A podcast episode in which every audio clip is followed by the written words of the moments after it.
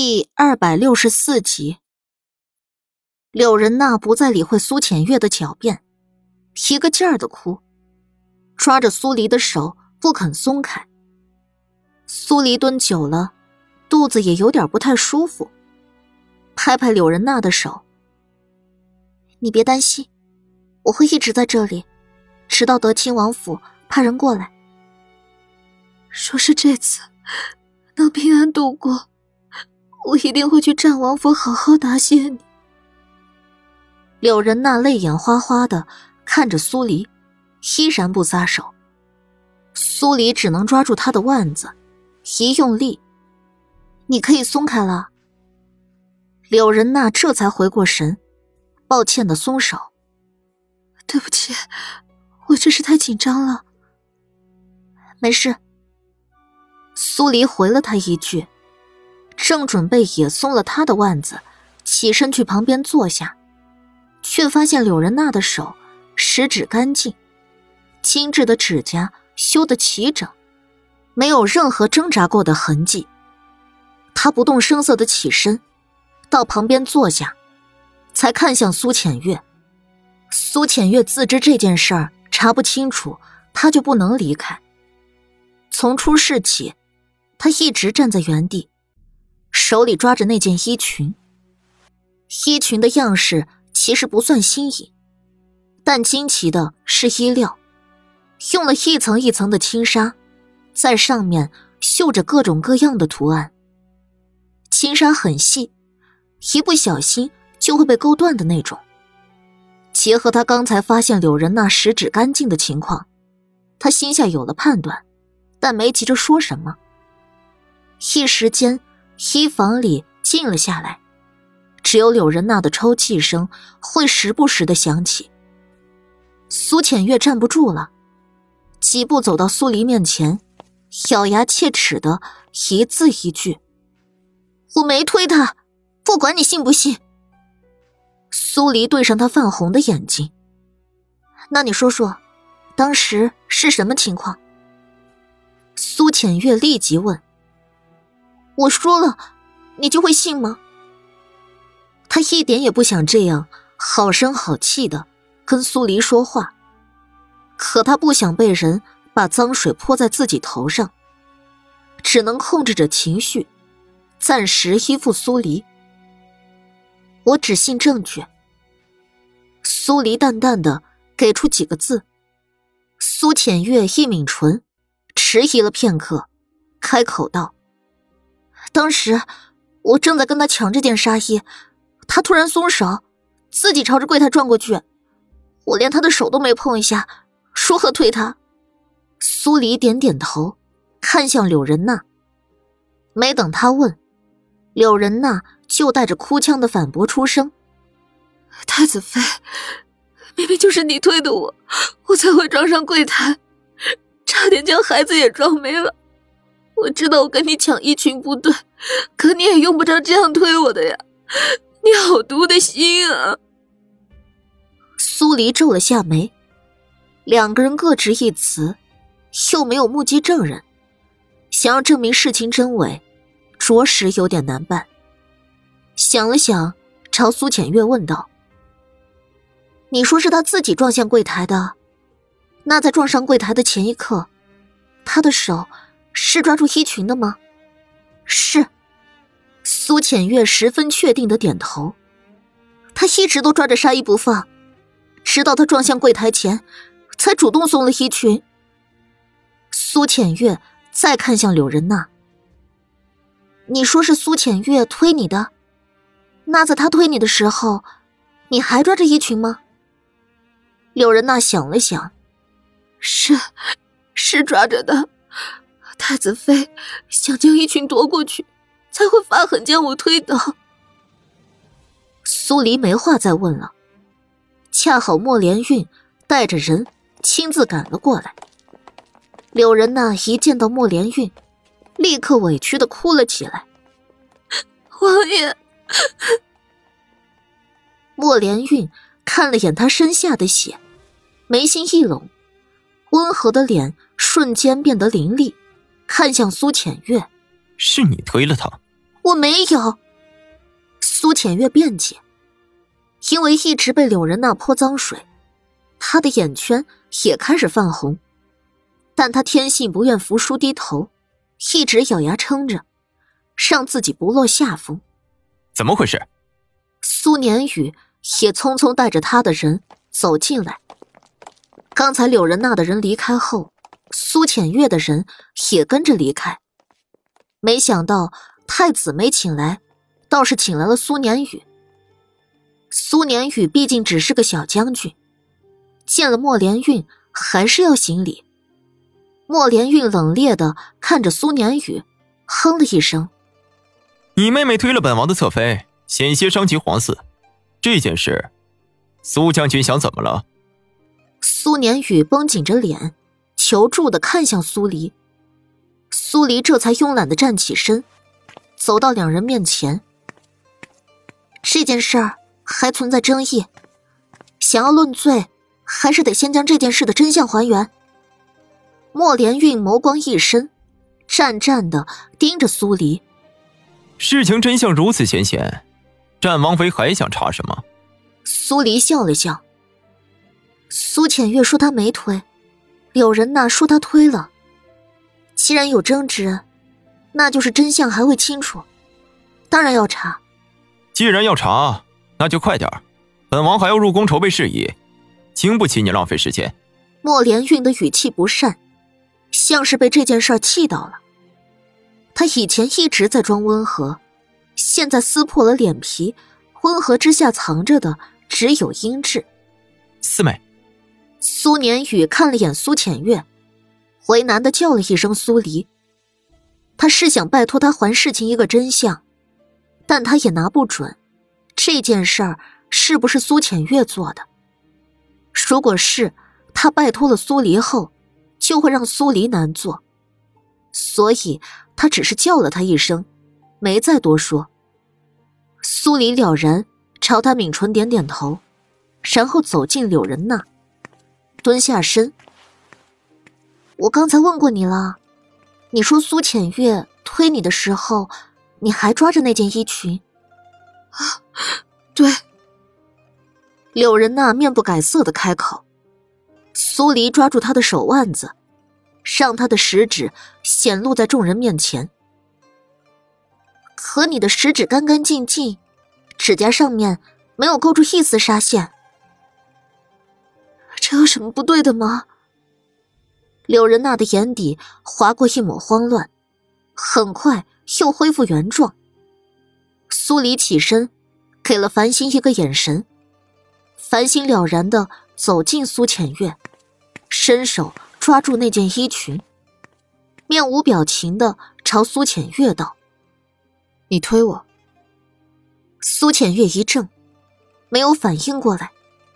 繁星又重复了一遍，苏浅月才伸手推了一把繁星。繁星没用内力支撑，整个人被推的向后栽倒。但栽倒的瞬间，双手会杂乱无章的去抓住衣裙，想要借助衣裙的力量站稳。最后，繁星还是倒地。他很快站起身，把自己的食指露出来。经过刚才的推演，他的指甲上或多或少都勾着纱线，十分明显。虽然苏黎一个字都没说，但莫连运看懂了他想证明什么，眼底的阴鸷如潮水般涌出，逼向苏黎。你的意思是，本王的侧妃冤枉了太子妃？他本来就是在诬陷于我。苏浅月。找回了点底气，气怒的顶撞了莫连运。苏黎笑了笑，哼，这件衣裙外面全是纱线勾勒出来的图案，十分容易被勾破。如果柳仁娜是被苏浅月推倒的，那她必然会本能的想抓住衣裙，不让自己摔倒。苏黎顿了顿，见莫连运无话可说。他才继续道：“你也看到了，他的指甲干干净净，什么也没有，除非他是自己松手往后撞去的。我，柳仁那脸色唰的一下白了。我，他想辩解，可他找不到一句合适的话。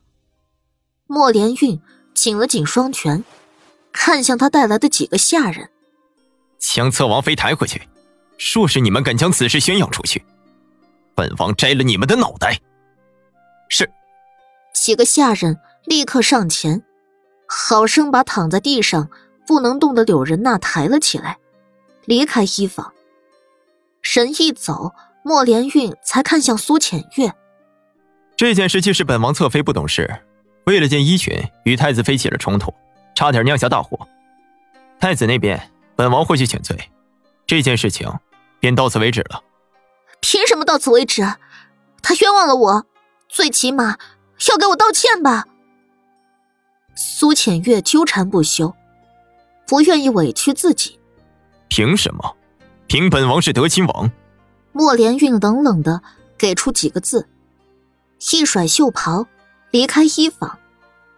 整个过程他都没再看苏黎，但苏黎能感觉到，他成功的把莫连运惹火了，在心底冷笑一声：“惹火了就惹火了吧。”反正他跟他从来都没什么交情，有的只是过节。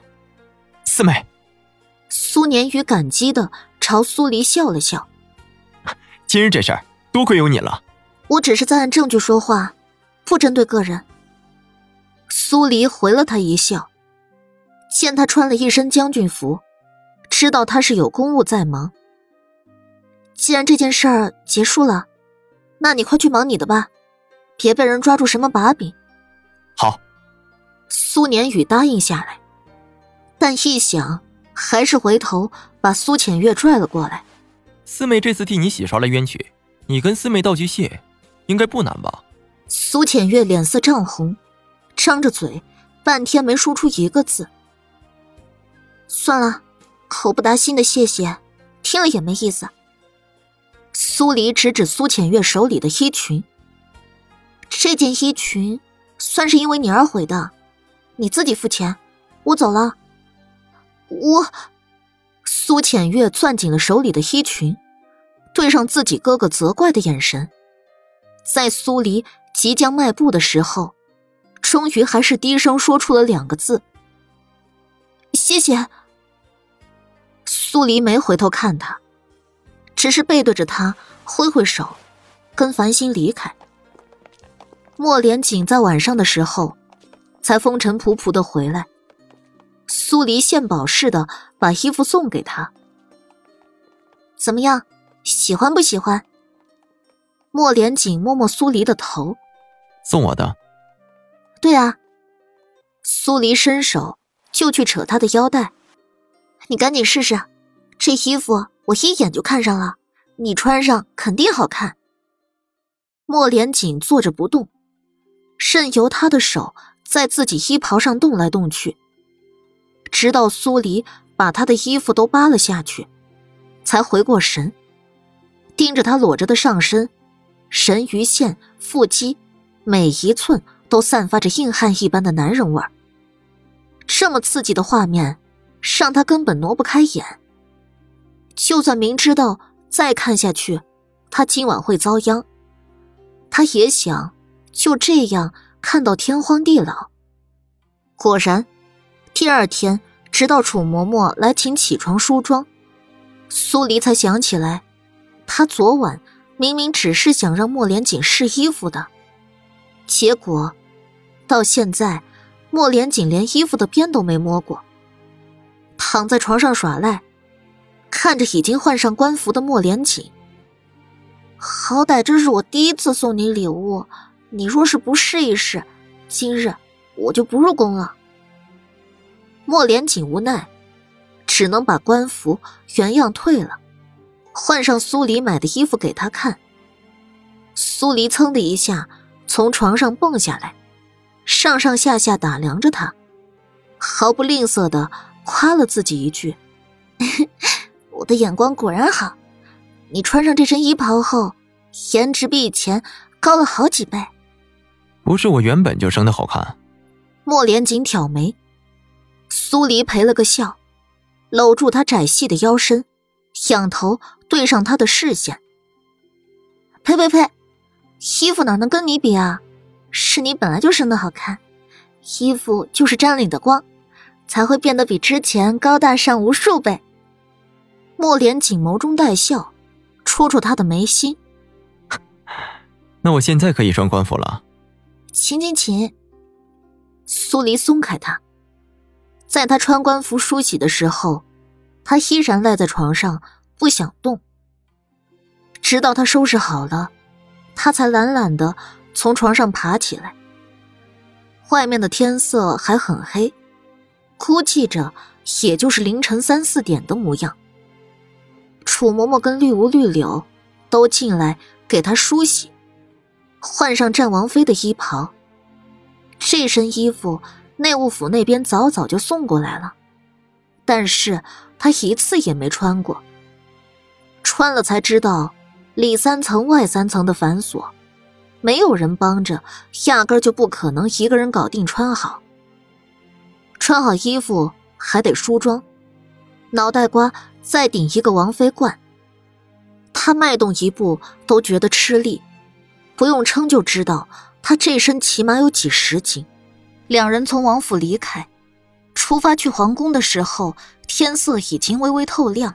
到了宫门，各国使节以及文武百官都聚在了宫门外，就等着时辰一到，立刻去朝堂给安帝献礼祝寿。莫连锦是王爷，不用跟百官一起等。两人下了马车。从宫门进入，苏黎要去太后宫中，莫连锦则直接去朝堂。青木长笛手里拿着一会儿要献上去的礼物，跟着莫连锦一起去了。苏黎身边只跟着个楚嬷嬷，由宫人引着去往慈宁宫。